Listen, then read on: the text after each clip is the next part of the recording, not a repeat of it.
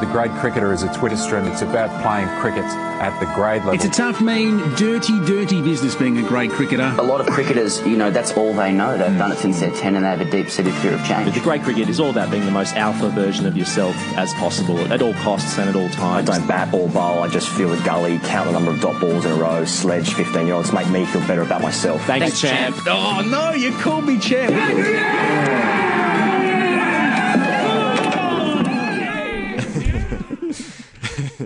Hello and welcome to the Grade Cricketer podcast. Uh, excuse that slow start. I'm just laughing at things that these guys are saying off air. My name is Ian Higgins and I'm joined by Sam Perry and Dave Edwards to talk about everything that's happening in the world of cricket this week. And uh, the fact that we don't have a guest on at all uh, suggests, uh, well, it's it's, it's uh, quite suggestive of the state of play in cricket in general because there's no cricket happening. The football season in Australia is well underway, uh, and so cricket's on the back of our minds. But lads, welcome to the show, and uh, and I reckon this is actually going to be a really good one because I've been looking at the hashtag AskTGCs, which is you know as I keep saying my favourite time of the week, and there's some belting questions on there. So that's basically how we're promoting the show. Yeah, g'day, Higgo. Um, thanks for that welcome. We'll see how we go today. Um, yeah, in many ways, we find uh, talking about actual cricket and news to be really constricting. You know, hopefully with the vacuum of nothingness, uh, we can create something. I mean, we certainly couldn't create a guest this week, uh, despite multiple uh, messages to multiple people. You know who you are. Actually, you probably don't because you have no idea who we are. But uh, messages, messages were seen. Put it that way. Messages were seen. And, They were and, uh, definitely there seen. a- There were two ticks all over the place. I reckon it's going to be loose, lads. I reckon let's just embrace this. We've got a we've got a license, don't we? We've got a real license here uh, to just say What- whatever what- we want to. Not that we don't always have that because we say whatever we want, freedom of speech. What do you guys reckon is worse? Like on WhatsApp, the two blue ticks like uh, suggest the word "seen," but then on, on Twitter, when you go on someone's DMs, then like you hold your finger over the message, and then the word "seen" comes up. You know, it's like same on Instagram Messenger when you slide into you know an Instagram model's DMs saying, "Hey, are you, still with that boyfriend?" And then it just says "seen." Like, what's Yeah. worse? It's all pretty bad. Higgo. In fact, yeah, I um, I actually would, wouldn't mind some clarification from you on a recent tweet of yours with your fledgling um, Twitter presence. There's a wonderful picture of you looking like you're outside some sort of wedding and you're looking down and playing with your cufflink of some description. Uh, you you look a real picture. You look like you've been doing split set. Um, uh, weights and exercise. I don't know whatever they call those things these days. Um, and there's some message in there about uh, you know you're trolling through my media, uh, and um, now you can see who you hate or something. Is, is that? Can, can you expand on that? On my loose description Oh, of that? want um, yeah, so I posted a photo of myself at a wedding that I've that I've just come home from. And uh, well, actually, I got one comment back straight away saying those shoes are fucking village. So, um, ironically, the Fuck, mate. know, like, You're- yeah, I know that you you're go trying to like you're trying to cement like a personal Twitter presence, and everyone just keeps pulling those fucking Grade Cricketer quotes back at you. You just can't escape it. You're trying to it's fledgling. right, You're trying to get somewhere with that Twitter presence for TGC written all over everything forever. Yeah, the funny is like, yeah, I'll, well, I'll never escape. Well, the only people who follow me on Twitter are the people you know who listen to this podcast and you know follow the Grade Cricketer and stuff. So like, it's it's really it's the, it's, it's the exact same audience I'm speaking to, just from a different account. Exactly. Yeah, because you're What's trying to like branch into. Uh, you're trying to show that you have uh, ideas Range, and yeah. you're not you're not a one dimensional character outside. You know, you have range exactly outside of cricket. You know, you, you put things up uh, about you know gun laws in the US and stuff like that, and someone will just write Mm. into him, you know, right back saying, "Well, you got to get them somehow." hey, are you guys offering me? I don't know anymore. Someone asked me at work right, the well, other day um, if I was being sincere, and I, was, I said I, I don't know anymore. I honestly don't know if I'm being sincere about anything. Well, basically every hashtag AskTG, basically every hashtag AskTG so that we get written in. I mean, every second one is a- the question is, "Am I being Alfred? And I think that we could almost rename the segment "Am I being Alfred? Um, unless you guys want to change it to "Is Higgo okay?" Which I know is another big question of you, you you guys like to answer. But uh, but someone who's not okay is Kagiso Rabada. How was that segue? Was it was it there? Yeah, Can we go with it? I've said it now, so we're going to do it. He's been suspended for a couple of games, lads. We're not going to get to see him bowl again in the series, and that's good news for the Australian cricket team. Uh, I suppose. Well, no, it is because he's the best bowler in the world. Like the the irony of him getting that too much suspension, and then the ICC say, like, by the way, you know, he's the best bowler in the world. Um, but uh, there's been so much surrounding this this week. I mean, that's sort of the news of the week from this series, isn't it? I mean, like. I mean, we'll, we'll, go into every avenue possible, like obviously the uh, the, the Philander situation, his tweet, but uh, Rabada suspended for two games. Uh, I mean, where, where, are we at with it? What's curious about it, Higgo, is that like I think in any other situation, Australians would be like, you know, in raptures about uh, like an opposition bowler being suspended. Like, and I'm talking about the, the public. Uh, and it would tend mm. to be a very like a very binary thing because all things are binary, but mm. uh, where people are like, mm. well, you can't do that, and blah blah blah. But um, it seems to me like most like even I'm talking about like you know Fox Sports comments section. Hello, Fox Sports. Do we still have a relationship? Maybe. Um, I don't think so. Uh, comment section saying scene, yeah. saying, "Oh, he's one of the best young bowlers. We'd love to see him play." Um, and it's really strange mm. to me in the sense that people are like, "Oh, oh what we want the opposition to be better than they are. Uh, that's a really uh, it's a very mm. un-Australian thing. But like I think such is like yeah. Rabada's popularity. He's just this like young, mm. fast bowler who doesn't seem to mm. have like very like extreme facial expressions or anything when he like gets angry at Australians. We just like his wide popping eyes and the, the way he gets mm. people out. Um, mm. So mm. yeah, it's that, that's the that's the one that stuck out to me, uh, and I'd like to see him play as well. It's disappointing that he's going to be gone, though. I mean, it's kind of like when you're you know, you, when you're watching Australia versus New Zealand or, or, in some kind of sport, and you kind of want the Kiwis to go well, but not too well, and then you you know, that you they start getting a few runs or a few tries and they're ahead mm. and they're going to win, and suddenly like, fuck, they're going to win. I really think that mm-hmm. kind of is similar in this instance. Like, we want South Africa to do well, mm. but now they're doing too well, mm. so we fucking rub him out. Oh, but now we actually want him back in because it's not competitive anymore. we can't have everything. We just can't have everything. yeah, we'll try though. We will definitely try. The funny part about this, and I think we mentioned this last week, and others have as well, is Steve Smith's comments before the series saying, "Well, you know, he was aware that Rabada was close to being suspended, and then there's this kind of like uh, mm. there's this idea that perhaps Smith took a dive. I know Higgo. We'll talk about that shortly, but uh, like I'm very um like I'm very much enjoying the idea that there are cricketers now who can take dives in the same way that like football or soccer players are, can can sort of go. we've got him on a yellow. Let's see if we can get a, get him a red. Yeah, like mm. just just doing that in cricket is a very strange, incongruous thing. Mm. That's like that's that's one thing that like we would never be able to like like there is no equivalent to that. Like you, you never know an opposition player. Uh, you know, is like you, you wouldn't know that he's you know at the judiciary you know week in week out necessarily. Like you would you'd never be aware that he's like you know one you know incident away. So like, but it's just like the, the tactics of that at an international professional level is just like it's so de- deceiving and like dark arts, isn't it? It's not just yeah, what's happening on the field. Yeah, mm. yeah. Very um, uncricket as well, though, because there's a, like a backhanded compliment in it, isn't there? If they go, "Oh, we're going to try and get Rabada suspended," I mean, in many other ways, it's like mm. saying, "Well, we we don't want to face him. We don't want we don't want to play yeah. against him because he is good." It's the cricket equivalent of how you know players are trying to kick, like Messi, for instance. They just try and kick him. Mm-hmm. Um, uh, do you guys find that like that because of the way Australia has behaved specifically in this series and it's kind of blown up and whatever? All the people who hate the Australian cricket team, who probably have a loose interest in the sport anyway, but I mean, even the, the people who are sort of sitting on the fence about it, there's this. There's something very uncomfortable about the, way Australia's going about this series and how it's all going down. That them actually kind of you don't really want to see Australia do that well. You know, like, like I'll, I'll watch the next test matches, next two test matches, and I'll hope Australia wins because it's just like it's instinctive. And you know, same thing in the Ashes, just gone. Like I was really hoping for a tight series, but yeah. you know, in my heart of hearts, I just wanted Australia to win, you know, all the big moments and stuff. Even though at the end of that series, it was a little bit, uh, it was a tough series. I think we've said that numerous times on the show. Well, I have anyway. So, uh, but I think that people are, I, I think people are very confused is what I'm trying to get to here uh, about how to feel about the Australian cricket team in South Africa. We want to win, but it's also like, oh, there's a lot of people you don't like. Well, we don't make it easy for people to like us, do we? I mean, over mm. the last several decades, we've been extremely unlikable across generations. Mm. I think I saw in the in the um, in the headlines this week, Brad Haddin came out midweek and said, you know, after all this had been unfolding, he said, you know it's time to move on and play cricket, boys. As if you know mm. now you know all this is unfolding. You know this is the architect of the fucking mental disintegration program of the 2015 mm. World Cup, and he's the one mm. who can just come out and say, "Come on, lads, that's enough." Like sledging just always needs to be on our terms. We are mm. always going to be the ones that dictate it. It's fucking open slather. What goes on the field stays on the field. Don't get personal. But then when you do get personal, fuck off. Knock it off, lads. Come on. Like, why do we have a monopoly on sledging? Well, I yeah, I think that's a good point, Dave, and I wonder whether what Haddin's saying is actually part of a long long range program, which which actually keeps the mental disintegration going. It's kind of like the NRA.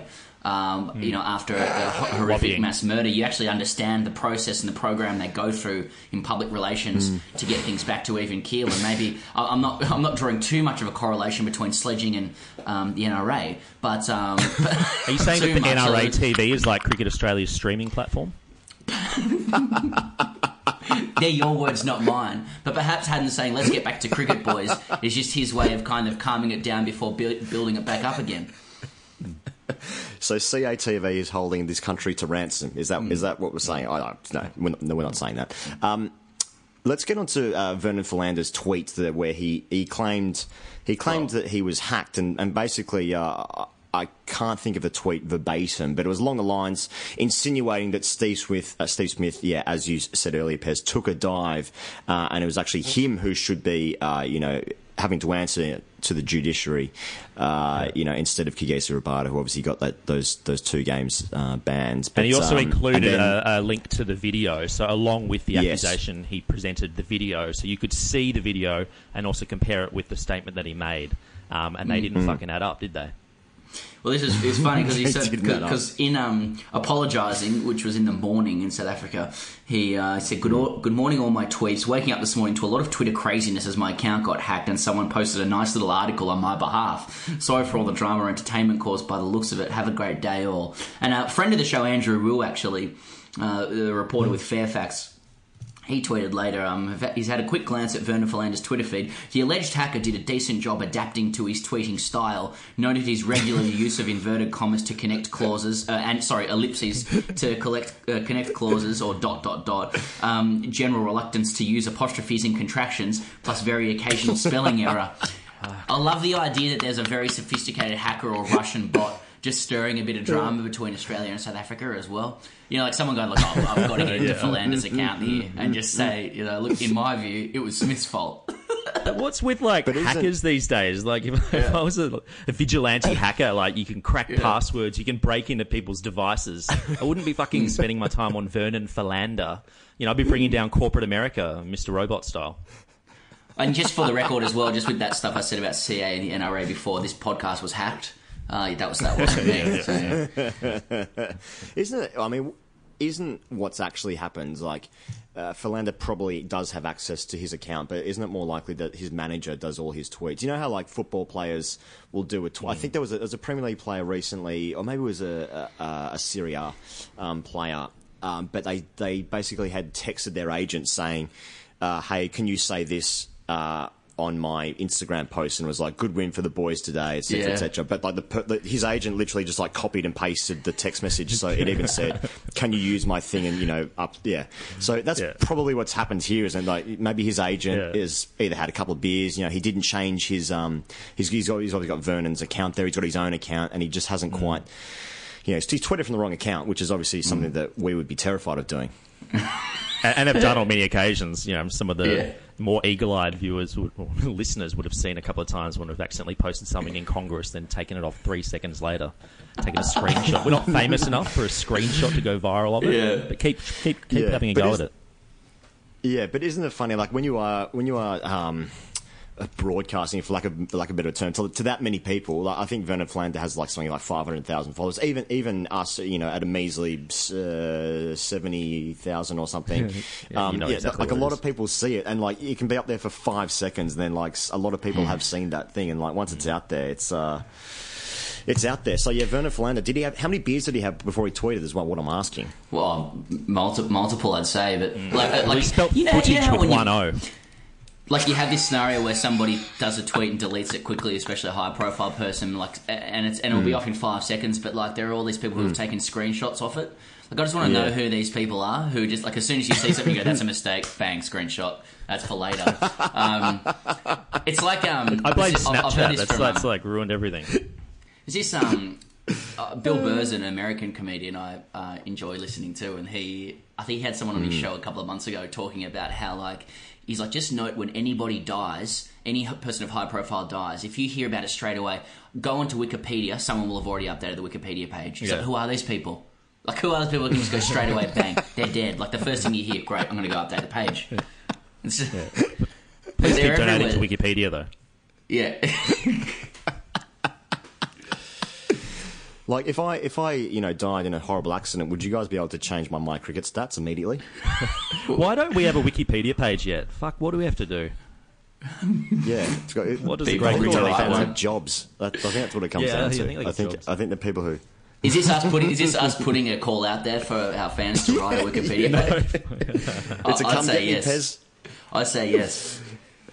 Um, more to more to the point, should we even bother defending Steve Smith's actions in that whole Rabada incident? I mean, Rabada said like Steve Smith should be the one to answer, not Kagiso. Like like what he said was just blatantly wrong, and also it was just fucking weak. Okay, I don't think Philander did it, but like whoever has that account was it's just such a weak move, isn't it? Just like sledging someone on the internet mid series, it's fucking weak. Weak. Thoughts? Well, yeah, that's the worst thing. The worst thing you can be in cricket is weak.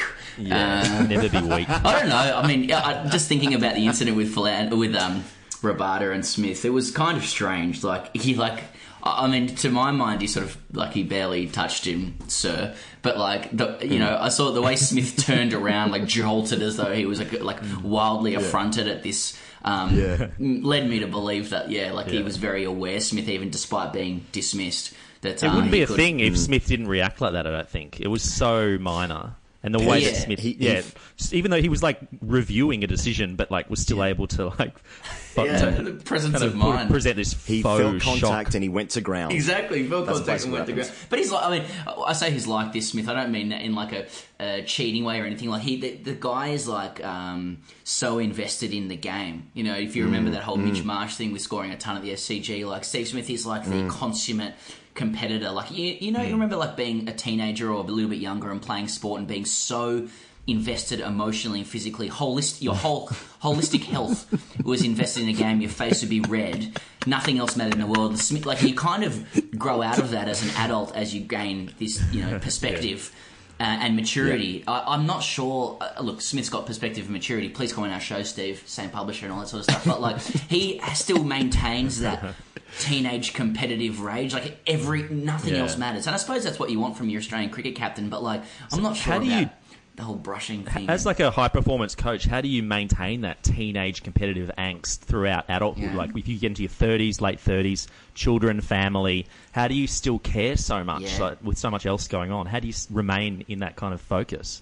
I Serious know, question. Like, have like, don't talk to anybody else outside your bubble. Don't read. Um, don't consume anything other than like your own Hmm. Yeah. sport. Um, Surround yourself with people who say you're you're awesome all the time. Uh, Oh, okay. I, I find it interesting that Yeah. I find it uh, interesting the whole Steve Smith thing about yeah because like he obviously like he, he felt the brush of the shoulder. Uh, he was aware that Rabada you know just one more incident away from copping a fine uh, co- copping a suspension. And uh, and, and like that sort of visceral reaction where he just like you know his his shoulders like started doing his wiggly thing like anytime that when you're in the field when Smith's batting and then the, it gets like it gets a bit narky and it gets a bit lippy on the field and then he starts doing fucking weird stuff. You- have you have you noticed that? Like when it gets a bit chirpy like a bowler will say something to him and he'll like leave the next ball and he does like a fucking Roger Federer like serve like with his bat and it's just weird like Yeah. he can't like when he gets fired up it's like if a snake had shoulders like he's just kind of like like- wiggling and like it, it, it gets weird he's, He's the absolute opposite yeah of come on the show Steve Waugh. Like he, Steve hmm. Waugh showed He's you the opposite of nothing. Steve Waugh. Ev- he had so many mm. fucking aggressive thoughts bubbling on in his head. Mm. Steve Steve Waugh, I'm talking about, mm. but he never showed it. You never saw he's the Iceman. But then you look at Steve Smith, and every single emotion is visible on his body, like from his shoulders down to his feet, his fucking head. Everything is moving. Everything's constantly moving. My big takeaway from that is I think Steve Waugh would be a very hard man to date. You know, you're try and pick up on these like social cues. How's it going? Like you would just never know with Steve Waugh, would you? You would never know. Well, that's why he he's married gonna his call you high school sweetheart. You know, they mm. just knew each other Right. early and family friends. Let's just let's just linger that for a moment. Would imagine Steve Smith just like like pu- playing poker. They talk about poker faces and stuff like that. Like if he, I mean, I, I, I don't actually know the rules of poker, but I imagine he'd slap his card down or turn it over or whatever the hell you do with poker. The same way he leaves a ball. Like, you know, like, I'm bluffing. You I don't know. I, I- now I'm doing actions on the radio, which makes me good Yeah. radio, doesn't it? Yeah, very good. Uh, so it makes for great radio. Um, is anything else happening in the world of cricket? I mean, I guess like they're playing in Cape Town next. quickly, uh, let's just nod to AB de Villiers, who is the best batsman Yeah. of this generation, uh, comfortably. He- He's Trent Woodhill tweeted about this. His record may not stack up against the guys who just churn out runs um, exclusively in their life, but uh, he- he's the best batsman in all three forms. Um, if you could pick anyone in the world, it'd be him. I don't Like right now, you mean? um, now, uh, now I think he's been doing it for a couple of years, really. Uh, like, I and I'm uh, look. Let's have this conversation. I'm not even talking about records are obviously important. I'm just talking about looking at the batsman and going, "You are the best batsman." The way you do that, the, Yeah. your best innings is better than anyone else in the world's best innings. The ultimate compliment. That's a yeah, really yeah. It's it's always a tough one. Is like who who's the best, and, and everything. You know, cricket especially being binary, we must know who is the best person. we must. Emphasis um, on the the. Um, yeah, it- yeah. I mean, there's there's some good players going around. Pez like Kohli, he'd, be, he'd have a shout. Steve Smith probably hasn't done it for long enough just yet. Like, but he's you know scores scores little runs. But I know But what you also, mean. Yeah, yeah. Sorry. I was just going to say, like, you know, it- cricket is entertainment, and and as a consumer, you know, you- you're committing time and money to watching it, and who Mm. do you want to watch? Like, who do you want to spend your dollars on? And you've got to say, AB de Villiers is, is certainly up there. Is Steve Smith up there? Yeah. Do you want to watch a Steve Smith hundred? It's fucking great. There's a lot of Mm. moments in it, but do you, I'd probably prefer to watch AB just slice and dice. Yeah, Yeah. Uh, yeah, I think it's entertainment and skill. On that note, actually, uh, as we go to where yesterday Kevin Pietersen announced his retirement, um, I urge you to. Uh, so, friend of the show, Vish, Vithushan Ehantharajah, who writes for The Guardian, writes for everyone, actually, um, tweeted his kind of tribute to KP, and he left a video up there of uh, Peterson pulling Dale Steyn for four uh, in the most like, and I think it's David Lloyd might be um, commentating at the time saying that is the most dismissive shot I've ever seen. So this is Steyn running in, probably bowling 145s, you know, what at 90 mile, you know, depending on where you're listening, and our analytics are incre- increasingly showing that it's 90 miles an hour because they're UK audience. but um, the way he pulls Dale Steyn is one of the most like nonchalant things I've ever seen, and there's nothing we love more in the Grade Cricketer than nonchalance. Uh, so hats off to KP. Um, Bit of a coat, but um, really Yeah. good bat. Lest we forget KP's career. all right, Adam Collins coming up. Boys, it's minus one here in London, and you know the best thing that private school boys can do uh, when it's minus one in London and snowing is uh, is to peacock. Uh, and there's no better way to peacock in life than um, by wearing custom-made budgie smugglers. That's right, the Aussie brand, built in a backyard. We're getting better at this. Uh, out of the backyard, now in London, now in the UK, but also in Australia, um, helping people peacock and be the best alpha version of themselves as possible. Um, here goes. You like to peacock? I like to peacock, mate. I like to peacock in many ways, but there's no better way. I don't know why the to- I don't know why the tone has to change. Like, I, like it's funny because. I see like like like budgie smuggler. They're, they're just all over Instagram, and the kind of people that I see wearing budgie smugglers, they're just. I mean, like I keep saying the same word, but it's just alpha. Like all these people are just alpha. I never see like a beta male in a pair of. Like you never see them. Like it's all alphas. Like it's so nothing seemed more you know aligned to, to what we're doing than to pair with Budgie Smuggler. And somehow Pez has managed to integrate that into it's snowing and being minus one in London. Well, it's going to be interesting to see if their Instagram feed changes after our sponsorship bit because our audience is exclusively beta males. Um, so if some of you blokes out there with terrible, terrible rigs, worse than mine, um, can get in a set of smugglers, and I'm calling them smugglers from now on, um, and send them in, send them in to us as well. We'll share, and we'll fucking share anything on this on this uh, Twitter account that we've established. So, love to see you in your um, in your smugglers, boysies, boysies. And uh, I mean, if you do, I mean, let's make you know, fuck it, let's go wild, let's make this interactive. Uh, we allowed to swear in this ad. If you've got ideas for what the Grade Cricketer custom smugglers could be, let us know. Send it in. Send it That's into not a Budgie bad Smugglers. send actually. What, into do- what do us, they yeah. call this type of marketing when you kind of get the audience involved, like viral marketing? I can't remember. Anyway, Well, it's, we're it's a doing bit it off the cuff. gorilla-ish. Yeah, it's Yeah. gorilla-ish. Are we are we influencers? Not sure. Anyway, Budgie Smuggler, budgiesmuggler.com.au. Uh, get around it. It has been referred to as uh, the, the best uh, sports writing tribute to, to a particular sport since Fever Pitch. Uh, does it do anything to enhance literature? Would be another question. another. I wouldn't even call it literature, really. He's our friend. He's probably appeared on the show more than Ed Cowan. Does that make him the best friend of the show? Maybe. He's from everywhere. he knows cricket better than anybody. He's now commentating. You're going to know his voice more and more as life goes on. If you stay with us in this life, yeah, that's right. It's a wild, loose show. It's Adam Collins. G'day, Collo. That's the nicest intro yet. Chop suey, chop king. How are you? Look at this. Just a couple of just a couple of journos backslapping each other on air. Um, uh, Cole, I wanted to kick off with uh, changing of the AFL songs. No, I'm kidding. Um, okay, let, us let, talk about Kagiso Rabada. Colo, you're in Cape Town at the moment, ahead of the third test. Yeah. Um, he's about to be rubbed out, I think, but um, there's some sort of appeal on the way. I want to talk about his bowling, though, mate. Can you just can you actually run us through some cricket stuff? I mean, Brad Haddin instructed us to get back to the cricket um, because he's obviously the um, you know he, he's the guardian of, of all things morality on the cricket field. Um, tell us about Rabada's bowling. Yeah, well, yeah, that's right. Um, uh, yeah, I, was, I laughed when Brad said that. No, the the uh, the um, the Rabada spell that he bowled uh, on what would have been afternoon three to Warner it was as quick as you see in international cricket, accurate as well. It's rare that you see Warner beaten for pace. Um, it's rare you see Warner beaten by anybody for that matter. Uh, and Rabada was able to achieve that and work him over. So that just gives you, it was a vignette which kind of reflected how well he bowled across the match 11 wickets and would have taken many more. He had an eight for on the shelf at one stage uh, in the second innings, but didn't capitalise. You'll regret that for the rest of his life. Um, but no, he, he uh, he's, he's next level. Um, no matter how you define it, he's brilliant. Uh, and, and I kind of like the way he he's fairly honest about his problem, uh, if you like. I don't think it's that much of an issue, to be honest, but inside the rules as they currently are, the playing conditions as they currently are.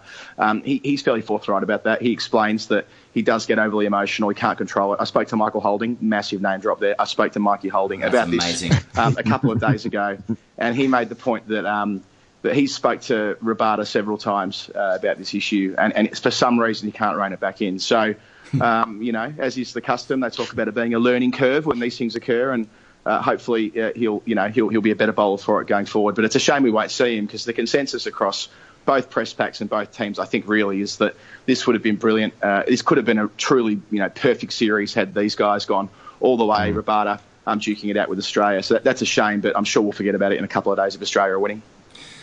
Mm. Colo, um, just moving immediately away from the cricket now because all we care about is the social dimension. What's he like as a bloke, Rabada? What's he like as a bloke? You know, I'm, I'm trying to get in, into the bowels of the great cricket conversation about Yeah. this. I mean, no one wants to Yeah. talk about the cricket, even though I, my first question was exactly about that. Um, what's he like as a bloke? Yeah, well, look, all, all we can interpret it from his media conferences. We, we derive a lot of our um, assessments about what guys are like based on what they say to the media, which is, of course, a complete. It's, it's ridiculous. I mean, having worked in politics for years, the, the way someone presents uh, to the cameras versus the way they are behind closed doors is often the complete opposite. But nonetheless, he's very articulate. Uh, he's a very clever bloke.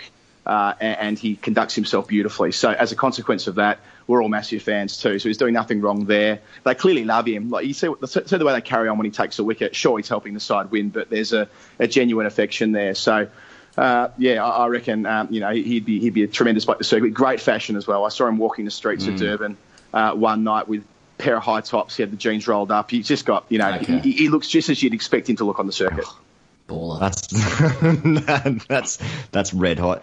Um, Colo, tell us uh, what does this what does this mean for what does this hot. mean for um for for, for Morne Morkel? Like, have we have we seen his last Test match?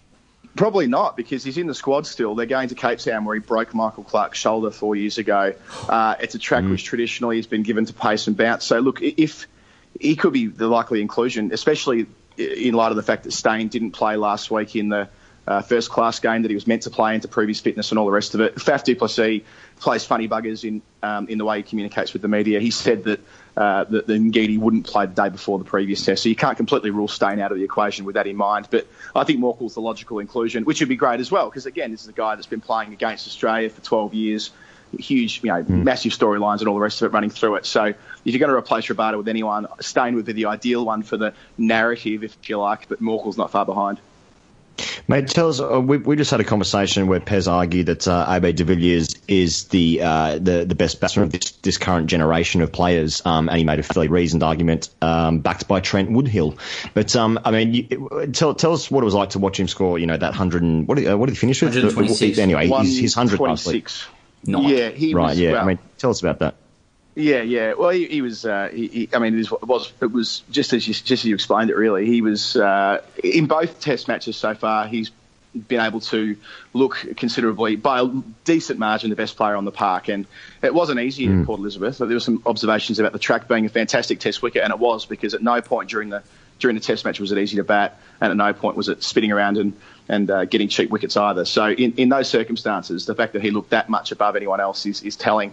If you mark them up against each other, Lyon versus Maharaj, the Quicks versus Rabada, etc., the, the, logical mm. um, reference point is Steve Smith. And so the fact that Smith struggled mm. so far, I say struggled. I mean, he's still averaging 32. It's not as though he's been a walking wicket, but compared to the high standards that he sets, De Villiers is, um, is winning that contest, and it'll be you know, interesting to see whether any of the Australian batsmen can can turn the corner. Khawaja made 75 in the second dig at PE, but could have got out 15 times, and I don't think he would say any other anything other than that. He scrapped really hard and was beaten routinely. Uh, he, you know, he's changed his game to the way he plays spin. He's taking more chances. He's backing himself, so that's good. To, that's encouraging, but nonetheless, I, I don't imagine it's going to be based on the form lines we're seeing at the moment, Khawaja. So it's back to the old duo of Smith and Smith and Warner. Can one of them take the series down? And, and the last time that neither of those two had a massive series for Australia, you go back 18 months and it's that, that series against South Africa at home where they got thrashed in mm. Perth and Hobart. So that's not a bad form line there either. It, it's funny, isn't it, Colo? Like while Australia have been one of the um, the better modern cricket teams, um, I say we just because I have a birth certificate from Australia, but we have a tendency to be to, to actually be the team that really gets hammered by top quality batsmen. I think about Lara and Tendulkar; they sort of reserve their greatest innings, their legacy innings, in many ways for um, for Australia, and rightly so because we're coats. But um, I was curious to see Mitchell Starc's comments through, during the weeks. You know, sort of claiming he was a little bit disappointed to have been instructed by Steve Smith to sort of bowl wide down leg side to stop AB de Villiers scoring runs and stuff like that. I mean, we we sort of find ourselves in these situations sometimes. What do you what do you make of that? I mean, are they starting to build up AB de Villiers in their heads as a, a guy that is kind of superhuman? Well, there's you don't see Mitchell Starc, and it was Pat Cummins at the other end, if memory serves me correctly, instructed to bowl down the leg side, and I've never seen those two blokes be asked to do that in the baggy green before. So that was quite interesting. The fact that Smith was mm. willing to not just use the sort of in-out milking umbrella field, but every man was on the fence uh, at a couple of times there when De Villiers was batting. They have immense respect for the guy. Um, I, I, enjoyed that bit from Starc. Usually, you, you know, you'd, you'd, expect most bowlers to play the straight bat and say they bowled down the leg side in error or whatever, but he threw Smith straight under the bus. It was it was beautiful to watch. Um, but no, I, I, every, everything you said is right about De Villiers and the way he's he's played against, his first Test match against Australia was in December 2005 when Brad Hodge made his double ton. To give you some sense of the longevity of the guy, he's been playing. This is his eighth series against Australia, so and he's never had a, wow. as we know, never won on home soil. So again, it, it, sort of underpins why this means so much to him. I love that stuff. It, it sort of means an awful lot more when you know the personality involved. The fact that he missed nearly two years of Test cricket, he didn't play between January 2016 and Boxing Day 2017. Most people didn't expect him to play Test cricket again, and now the conversation's changed to can he play for five more years? He's looking that good. He hasn't really struggled that much from injury. It's been more, you know, a, a balancing that kept him out of Test cricket with other forms of the game. A couple of injuries, but nothing that, has been hugely uh, major. So uh, maybe it's the case that we're seeing that the rebirth of him and he can bat on for another four years, and that'd just be wonderful because I, I, love it when, when blokes play into their late 30s and still are able to succeed against blokes half their age.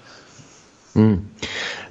Colo, I just want to ask you about the, the wickets. I mean, a lot of people have you know said that uh, you know the reason Australia have done so well in South Africa over the past is, is because it's it's the most like Australia, and that is certainly true in terms of you know pace and carry in the wickets. But but the way that Australian wickets have gone in the last sort of few summers, and the way the South African wickets have been in, in this uh, in this South African summer, with obviously the seaming wickets against India and the, and the seaming wickets in the first two Test matches here. Um, do you reckon that sort of almost is like um, you know tilts the ledger uh, towards South African more because Australian like uh, Australian batters, like we, we love them, we love them in Australia, unlike these drop in pitches. But the only time it's it's done a bit, uh, you know, in uh, in Adelaide with the pink ball, uh, you know, recently uh, Australia struggled. So um, uh, the wickets, whilst I think they're very entertaining to to watch, where like you know bowlers actually have a chance to take wickets. Um, do you reckon these wickets sort of tilt the ledger a little bit in South Africa's favour?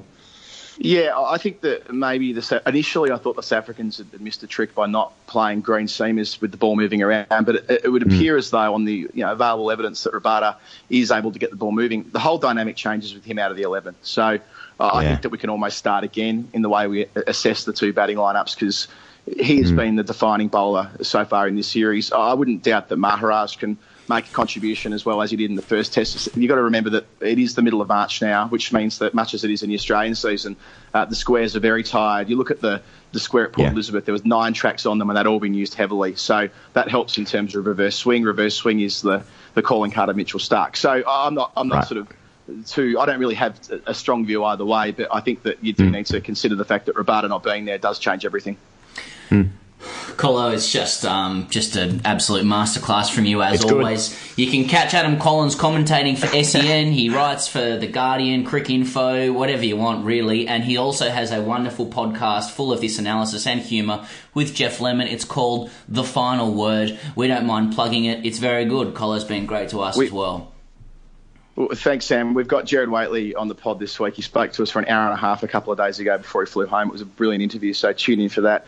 And my girlfriend's sitting here watching me, wondering what's going on. Yesterday, she gave me a massive spray when we were at the wineries in Stellenbosch when there was a mural on the wall that had every word with King after it. So, like Sea King, you know, Walking, etc. and my first I know where comment this to is her was, going. my, yeah, my, my natural reflexive action was to go, like, give her a nudge and go, chop king. And she goes, it's always the same with you, isn't it? Always about chopping. Like, well, yeah, I suppose it is. I suppose it is. She's here shaking her head right now, and I'm getting another, I'm going to get another spray when I'm off the phone, I'm sure. Uh, so what I'm hearing is that Colo actually gets guests onto his show, uh, as opposed to us this Oh, week, and he has a good relationship and makes Drop King jokes. So um, we'll delete this last bit because it's making us look pretty bad. Colo, thanks for joining us this week. On your fellas, talk to you soon. This summer, we've got the biggest renovation challenge yet. Two teams will have to transform not one, but two broken down grade cricket dressing rooms every single week. There will be tension. What even is grade cricket, Dazza? Why did we take time off work to do this? Come on, Charlesy, work hard, love. there will be drama. I just, I just want to make this perfect. Grade cricket deserves a great home. But when the reveal comes, there will be joy. Oh, oh, oh, God. Lads, boys, look at this, eh? Results! Results! Ever since the missus booted me out and took the kids, I've been sleeping in this dressing room. It's a second home to me, literally. So this is this is really special. For us to be able to come in and give these grade cricketers a beautiful new dressing room, one they can drink their beers in, sing the club song, judge each other in the showers. Yeah, you know, it makes you feel good. But this ain't no charity. Not when the stakes are this high. I'm not here for a bloody holiday. I mean, if I wanted that, I would have gone to Bali or Thailand. It's Australia's toughest renovation competition. Winner takes all. If I have to dish out a little bit of chin music, I will. Presented by Australia's favourite knockabout blue collared larrikin millionaire. We're giving great cricket the Reno makeover it deserves. Reno Rampage. Coming soon. Lads, that time of the week again. Hashtag AskTGC. Obviously, with no guest this week, and uh, I, I feel like we have to keep apologising, having no guest, even though it's like you know us getting a guest where we don't pay Yeah. them any money and to have them on our show to talk to famous people um, is a gift that we keep giving to listeners. But when we don't provide that gift, we have to apologise to the listeners. Mm. Um, f- why? Why? Yeah, just back Getting- off, listeners. is- If you, yeah, yeah, like uh, the way I was Yeah. raised, Yeah, just to it's fucking- apologise in advance for everything. All right. So what I thought, what I thought, what I thought we'd do this week is uh, add a couple more hashtag AskTGCs, and I've got to say this week, like the questions are strong. The questions are strong this week. Um, so I've got Okay. I've got six here. Some of them varying in length. I know in the past we've we've um. We've joked about how people tend to use this as like a short story contest, um, just a, a desperate cry from help for, for people who follow us. Um, but uh, some of these are actually pretty funny. But the last one, um, it, it goes on for about a week and a half. So um, so settle in. Uh, anyway, so the first one comes in from Adrian Chad, and he said, "Dear TGC, just wondering if the Triple C can be completed in a different order. Last season, I swiped correctly on a Friday night to get the first C, then followed it with a ton." And the big night with the boys on the circuit. Does this count as the elusive Triple C? I feel the different order was harder to achieve as I could not use my 100 as a conversation starter with a woman. Thanks for your help with the clarification. Keep up the good work. Love the podcast. Pierce, I play district cricket, not park cricket, just for clarification. I don't know why that's important at all. So, um, for some, perhaps for some of the newer listeners, uh, Edos, I'll throw this one to you straight away. Uh, the tri- what, uh, explain what the Triple C is, the elusive Triple C. Uh, well, here goes. The Triple C is the Circuit Century Chop trilogy. Um, completed in order, it means to score a century in a game of cricket, go out on a big circuit with the boys, and then uh, get a chop, which is a, obviously a, um, a euphemism for sex with a woman or a man, depending on your persuasion. Completed in order, it is the Triple C, and it is the holy trinity of cricket.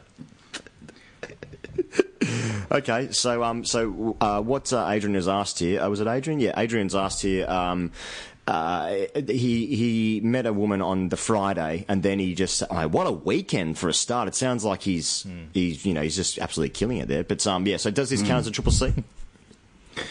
No, he goes. It doesn't because um, it does need to be done in order. Uh, I, for one, don't understand how you can chop before a game due to the crippling anxiety that most people would have heading into a game.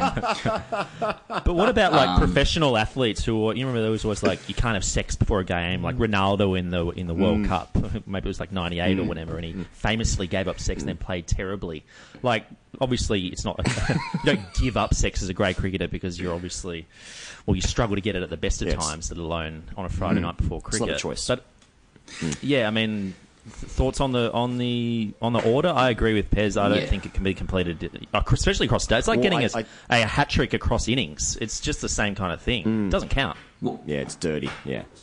What what I would have accepted was the quadruple C, chop century circuit chop.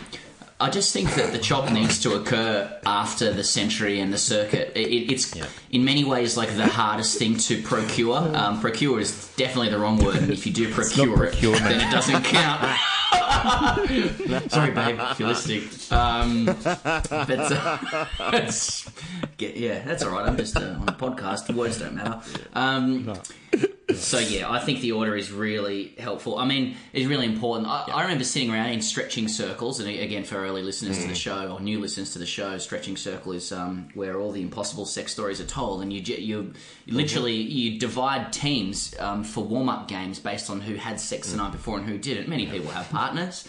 Um, it's Mhm. not an abnormal thing, I think, to have sex before a game, but to score hundred and to top it off with a circuit and, as they say, a chop is what the elusive hmm. Triple C is all about. So no Adrian hmm. denied. Mm. it sounds like you had the weekend of your life and treasure it and never never let it go. Um, and you know, always always remember back to this moment in time when three blokes from the internet spoke about your question. But it is elusive for a reason. That it's extremely hard to, as Pez rightly rightly put in my book, procure the elusive. The elusiveness is the hardest bit. It's easy to uh, I say- procure, I say to you, sir. I say to you, sir, well played. A wonderful weekend doesn't count. All right. Uh, Shane Herbst writes in, who I'm pretty sure is the fourth grade cricketer because he writes in basically every other week. Um, well, didn't he? Did, wasn't his question last week? Should, should I focus on my degree more than hashtag TGC questions? But he has slid into the DMs again straight away. But you know, to be fair, he does write. a- He does write a good question. Anyway, he says, uh, if you could choose one of the following, which would it be? A rig for life, being good at cricket, your dad's approval and affection includes hugs, uh, the demise of China and Russia as global powers, or the Triple C. But you got, uh, but you got the century in fours, and the chop was a three out of ten. God, God, Grim. Which side of this conversation are we on? Women's Week as well. Yeah. Oh, which side of this? Oh, yeah. Okay. Uh, I would. Uh, it's So, a really hard also- question. Yeah. Yeah. Mm. Um, here goes. It's a really difficult one. The one that is that I'm mulling over a lot is your dad's approval and affection. Brackets includes hugs. Yeah. Close brackets. Yeah. Uh, I'd It's not an probably- unspoken approval or affection. It's it's spoken and it includes physical contact, which we all crave. Um, the, I'm going to rule out the triple C um, straight away because I just want to firmly and out of fear put myself on the side of um, not kind of discussing chops being three out of ten, despite having just said those words. The demise of China and Russia as global powers is not something that like I'm that would kind of indicate I'm some US nationalist or whatnot. I mean, I firmly believe Australia needs to actually um, build and embolden its ties with China uh, in the Asian century. So, no, I'm not going to say that I want them to um, to fall apart. In fact, that will create more global instability. I would say. Uh, so it comes down to a rig for life or being good at cricket. So I'm going to say a rig for life because if you have a rig for life, firstly, um, you're more likely to get a triple C. Secondly, you're more likely to be good at cricket because you've got a good rig and you're going to go up the grades uh, anyway, even if you're not good at cricket. Um, and thirdly, your dad will probably approve of you more. Uh, may- Maybe not. That could go either way. So I guess I'm risking my dad's approval and affection. Includes hugs, but I get plenty of other hugs from people because I've got a good rig. Mm-hmm. That's uh, I can't add Alright. to that. A rig for life just gives you so many other opportunities, including pretty much all the below. So, rig for life. Mm. A ri- Yeah, the, well, um, Pez, you've nailed it. Yeah, the rig actually gives you all these things. Also, like being good at cricket, like that's like the real question is like, like what's good at cricket? Because like you know, like all three of us were good at cricket, but like we, you know, we didn't play any test matches. We played zero Love test. Ma- how many fucking mm. test matches did you play? You're talking to the barometer for having an opinion. I've never- Literally I've just got an insight into over how it. Higgo's brain works. No, I, ju- I just, like, I just never, I just never got over when, yeah, Jeremy Paul um, said to me on television, you know, what level did you play? Which is just like, just like the level of like how cliche that is, like the professional athlete. How many times did you come off the bench and play four fucking minutes in a Wallabies match? Yeah. Lucky they asked Sorry, Higgo's on you that just show. got to you just got to hit back on alpha with alpha, even if it's misplaced and you don't actually believe in it. You just got to always double down on everything. Trump told me that. Uh, all right, I think the answer um, is is an obvious one, and it's rig for life. All right, Andrew Goldsworth says using the hashtag AskTGC. Uh, Dear TGC, I feel compelled to write in for advice following recent events in my cricketing career. After starting a new job and a new cricket club last summer in Newcastle, the English one, not the Australia one, sorry boys, I've been forever chatting with a colleague about our love for the game. England's shitty Ashes series, Australia's relentless sledging, and anything else cricket. It's all we talk about. I've known for a while that my colleague's son is a keen cricketer and actually plays county. For the last couple of months, he has been pitching the idea of netting with his son. This filled me with dread, as a prospect of being rinsed by a 13 year old kid in the nets would surely force my retirement, regardless of the fact that I'm only 23. Eventually, I gave in, and his son came along to my club's winter nets on Monday. Fuck me, he's good. After a couple of balls swung in at pace uh, to the batsman's feet, he was immediately whisked into the good net. When I was uh, batting, he managed to hit me on the pads twice, definitely going down. But other than that, I survived. He snicked my first ball behind and was respectful to the rest of my bowling, so I could not return to work the next day with at least some pride intact. However, my colleague is convinced we should do this more often, and this leads me to my question: Should I continue to play with this kid? I mean, it undoubtedly makes me more focused at the crease and more determined when when I'm bowling. I'm certain it would develop my game, but and it's a big but. I don't think I can take being outfit by someone of his age and continue to play. He's going to overtake me ability wise sooner or later, and I don't know when that will be. Please help me, TGC. You're my only hope. P.S. Any advice on how to hit the ball harder, bowl 140s, and just generally look like Mitch Marsh would be greatly appreciated. Cheers, Andrew. So I- I Andrew's don't think problem in a can- yeah. nutshell is that yeah, yeah, is that he's um he's he's being outfit by a 13 year old kid because he's better at cricket than him. Yeah. Well, firstly, uh, no advice on like like why does he think we would know how to hit the ball harder bowl 140s? We'll literally do a podcast on the internet. Like if we knew how to do that, we wouldn't wouldn't be here. But no, okay, Andrew. Um, yeah, it's all about the relationship with you and your colleague. Why does he want his son to come and play cricket with you? Um, the paranoid man, and you're right to be paranoid, who lives in the alpha prism, would presume that that colleague's son coming along would uh, is an effort to really undermine you and your skills. You probably talk about how much you like cricket and all that sort of stuff, and he's probably saying, "My son's 13, he's of my flesh and blood, and he's better than you already." That's the alpha prism. Or he could just be a person who earnestly wants his son to um, play with like uh, you know nice men, and you seem to be a nice enough bloke.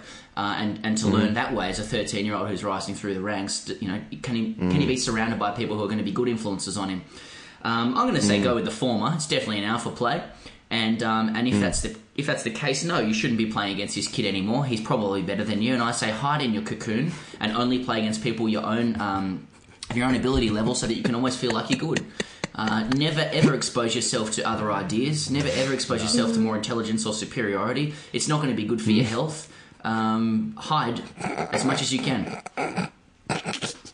I think Homer Simpson said that. That, that sounds pretty much like don't try because you can Mm. only. Um, well, you'll always fail. Look, I think he's going to fail if he keeps netting with this 13 year old who's clearly on the rise. He's only 23, this guy. Seems extremely insecure for a 23 year old. Um, worried about, you know, a young up and coming 13 year old. it just seems weird. Like this guy, he's a, he's a kid himself and he's worried about another kid coming through and, and you know, and, and making him question his own mortality and alphadom. Um, Mm. I don't know how TGC can help him. I think, um, as Pez said, just, just just stay away from anyone who threatens you. Yeah, I'd say so. Um, well, I'll, I'll take on his last uh, part of the question where he says, How do I look like Mitch Marsh? Uh, obviously, you need to take the pill that was uh, offered in the previous question asked by Shane. In that a rig for life is just, I I think it's just a, a, a pill based situation. But um, yeah, split program, uh, you know, uh, protein intake, uh, What is a carbohydrate, split what's your program? fats? Like w- w- we talk about like split sets and stuff. He goes, "What's what's a split set? Is that like you split just- the it's set a- I mean, halfway ju- through the, the day, or how does I, I say it a lot, but I don't actually know what it means." Well, the actual like the actual split, like the training split, and the actual like a split program is like you know you're doing like you're doing like body, Bez, just like you're just like a fan, like you're just watching Dave and I talk now, just like this is this is great. no, no, yeah, tell I mean, like, like so Tell me. the split program. nah, tell us. Oh, nah. Um, the split program is just like you know. So, for instance, you might do like you know chest and back on a Monday, and then you might do like legs on a Tuesday. Then maybe you do Mm. Yeah. shoulders Wednesday. Then you you know I'm actually just literally ex- you know Yeah, describing chill on Sunday. my own routine. But um, but yeah, obviously that's a lie because I do I do I do arms every single day of the week. Um, Mm. So how do you how do you get a good rig? Um,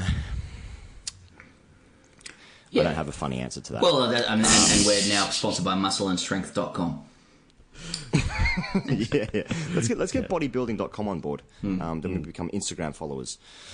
Um, all right, Lee Couchman said, question for the next podcast, and I found this one interesting, lads. Uh, I'll, I'll throw this one to you, uh, Dave, as, a, as an expert in uh, urinal dynamics. Um, how should one respond to urinal alphaing, i.e., the person arriving before you picks the middle urinal of the three or the middle of the trough, forcing you, forcing you into being a urinal wingman next to them or to exit? To exit. Just hold it. Yeah. Don't don't don't urinate even though you desperately need to.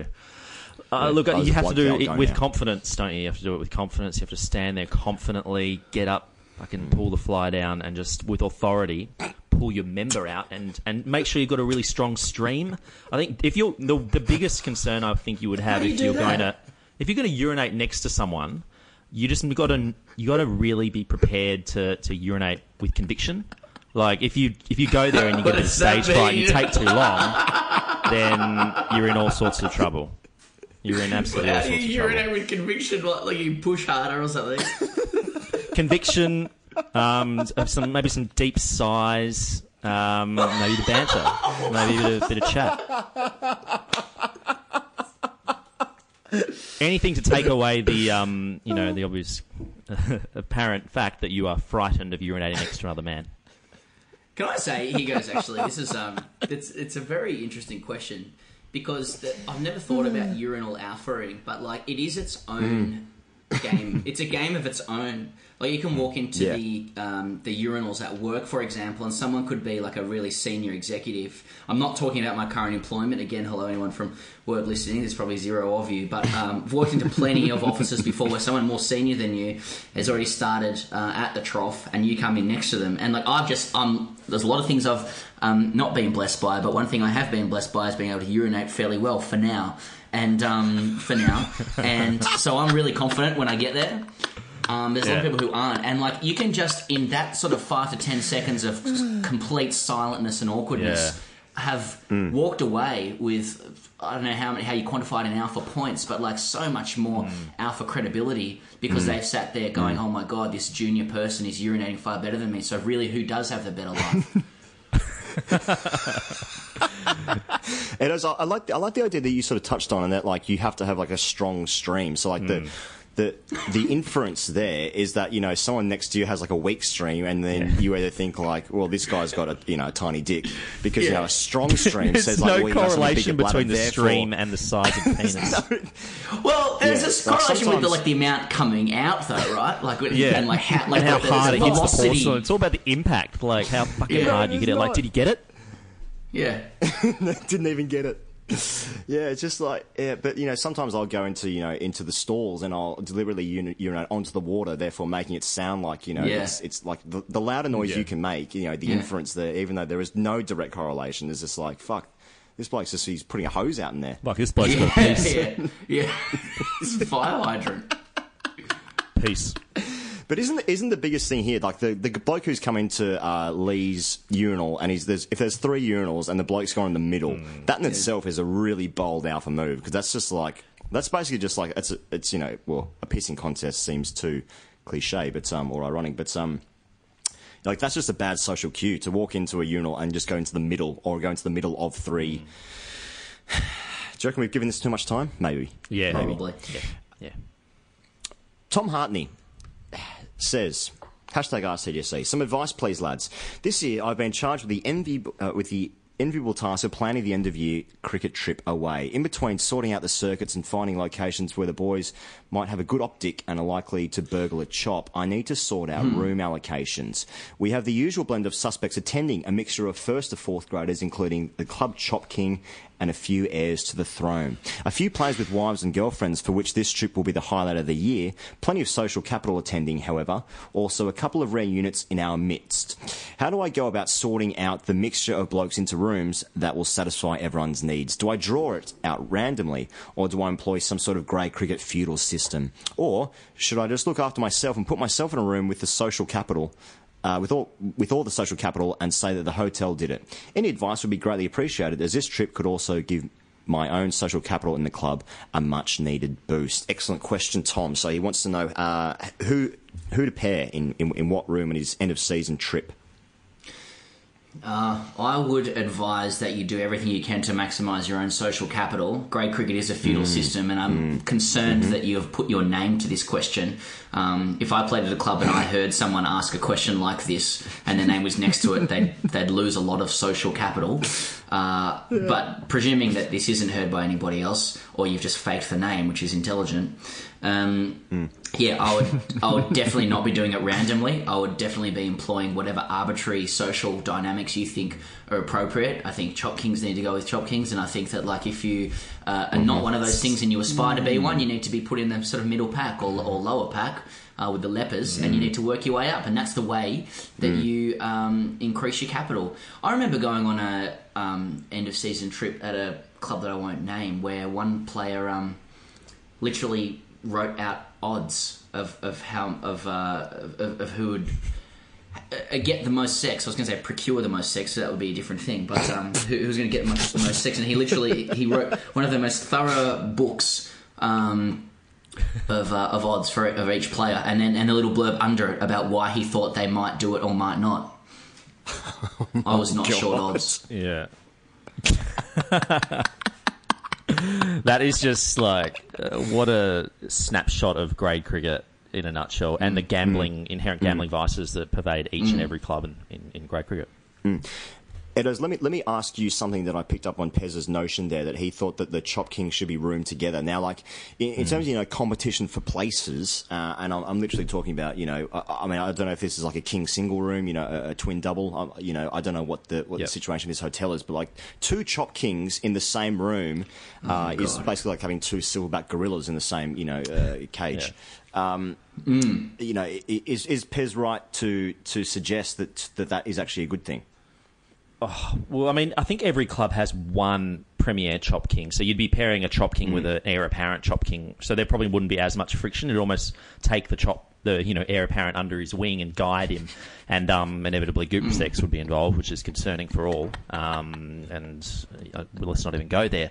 But I, I, I think um, let's move on. He goes.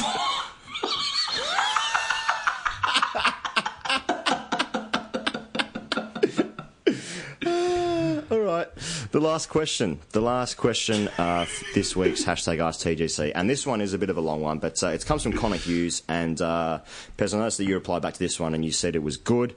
I'll be honest, um, I haven't actually read it yet. so, Fuck um, me, it's Pez said long. it was good. So, Jesus. Do you want me to read it? yeah, mate, you can read it if you Okay, like. this is good. It's hard to get through. This is from Connor Hughes. Gents, long time listener, big fan of the books. Apologies for the massive clusterfuck of a question coming up, but there is a lot going on. Me and a few of my mates play Wednesday night Division 3 cricket at a sports centre in Perth for a team aptly named the Glue Factory. Not sure your thoughts on indoor cricket, but I presume you don't hate it enough to completely ignore this question while admitting it is a weird inferior game. Anywho, a few of us are seasoned cricketers, while two of our mates had never played the great game of cricket before, and as such, weird Phil Jaques esque uh, grips and oh sorry, wield Phil Jaques um, esque grips and ambling off two steps and bowl loopy slow shit deliveries, which in indoor cricket sit up and get hit for maximums. Last we- uh, maximums full stop. Last Wednesday we played a team called War and Piss. That's W A U G H and Piss. They all wore custom team kits, which indicates they have been playing for a long time. First over the game, their weird looking 40 year old opener yells at our first bowler to hurry the fuck up and to stop fucking around, which was odd considering we'd been playing for all of a minute at this point. I informed him if he was going to be so serious, he shouldn't play in what is genuinely the lowest standard of indoor cricket in the state, as far as I'm aware. He replied that they would show us we are a division better than you pricks, and thus began the battle. The points of interest came in our chase of their run of the mill score of 130. Three of their six bowlers ran into the crease and full on pegged the ball. No word of a lie, their elbows must have been at almost 90 degree angles.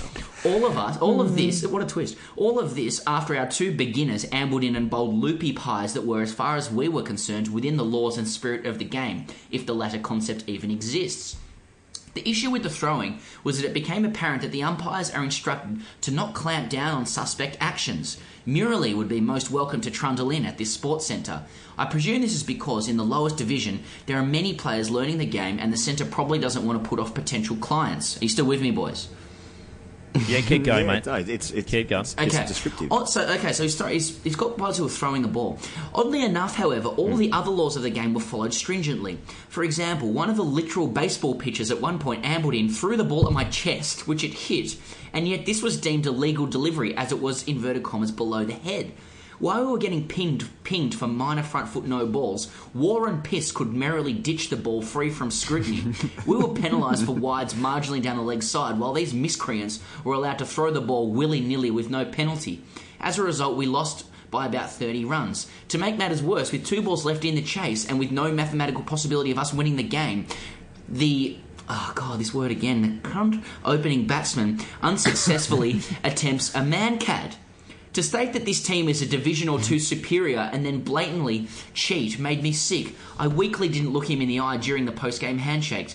There is obviously a lot hmm. going on here. What should me and my indoor team do? Do we come across as that word again and request that the indoor centre penalise people with beyond suspect actions? Do we abuse the umpire when we walk past him in the car park next week? Given War and Piss has custom kits and seem to have been around for a while, do we approach the centre to have their competition points invalidated and their Division 3 licence revoked? And when our pie throwers are getting pounded, do I tell them to just start throwing the ball or do I try and uphold some level of integrity? Most importantly, in an eight team comp, we will inevitably play War and Piss again. Is it reasonable to instruct my team to throw the ball as hard as possible for six overs at the cunt opening batsman? I've done it again before reverting to legitimate actions for the rest of the game. Cheers, Connor. Oh my god. Uh, I don't think we've had a question that has contained so many questions within it. Like, Yeah. and I just picture him like he's Mm. obviously is in a state of inertia. Like, what do I do? I've, I've got to wait till the podcast comes out to find out. Yeah. I literally have no idea how to handle this situation. Yeah. I think just to quickly on the throwing thing. I think that's just, and I hate. Sorry to channel my inner Mark Latham, but this fucking PC gone mad massively.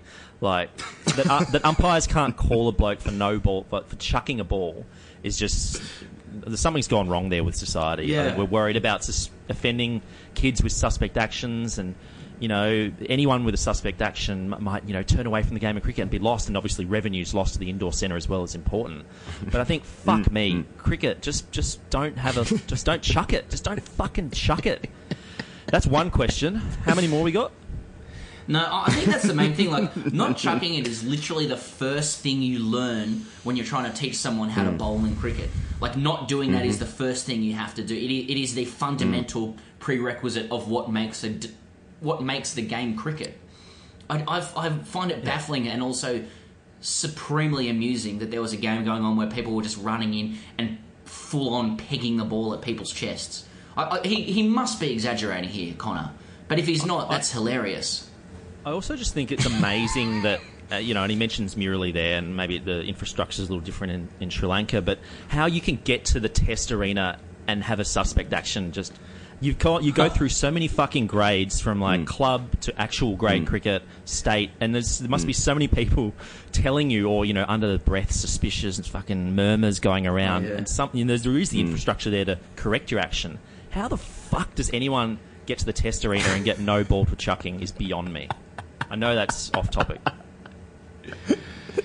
We've actually answered one of like so one of the questions that Connor didn't ask. Um, my my, can I just touch on like the, the like what's going on here with indoor cricket? Like, first of all, there's a team called War and Piss, which is like, pff, I mean, there's a lot going on there for a Yeah, start. those blokes Then, have like, never for read a book. blokes to say. Never, much like all the people who have bought our two books. Um, but yeah, and then and then they've said and then they've said to the other team we're a division or two higher than you, which is just a really weird thing to to, to brag about. Then they've got people who are throwing it, and they're like, okay, I, I just like. It, well, I played a few games of indoor cricket about ten years ago, and uh, I played in this one game against like some young blokes, and uh, I was batting, and uh, like the last ball, I needed something like two runs or something, and uh, I got out. And uh, so it was obviously a close game, but it was like a you know little Tuesday night, little friendly competition. And then the handshakes. Um, one bloke shook my hand. He was like, he said, "Suck shit." that was that was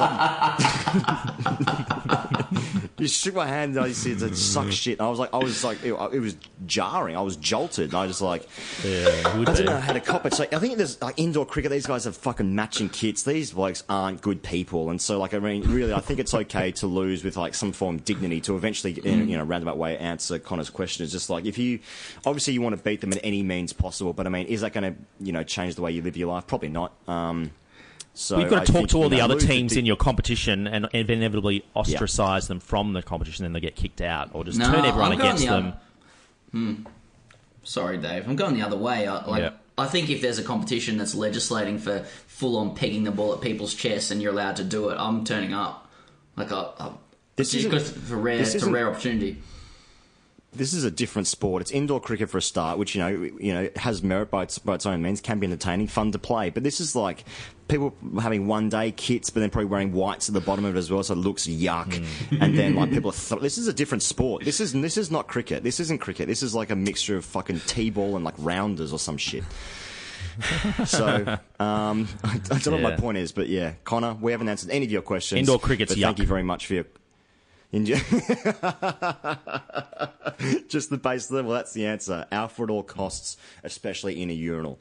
Thank you so much for all the people who did write into questions. There were like, for some reason this week there was like, there was so many that I, I only got around to about half of them. But, um, so if you have written in, um, thank you very much. And we probably will get around to it eventually. But, uh, you know, if you want to, if you want us to answer your question poorly, hashtag AskTGC. Um, thank you, Sam Perry. Thank you, Dave Edwards, for joining me, um, as you do every week, and we try and make these issues. Day, uh, uh, the third test match coming up in a moment's time.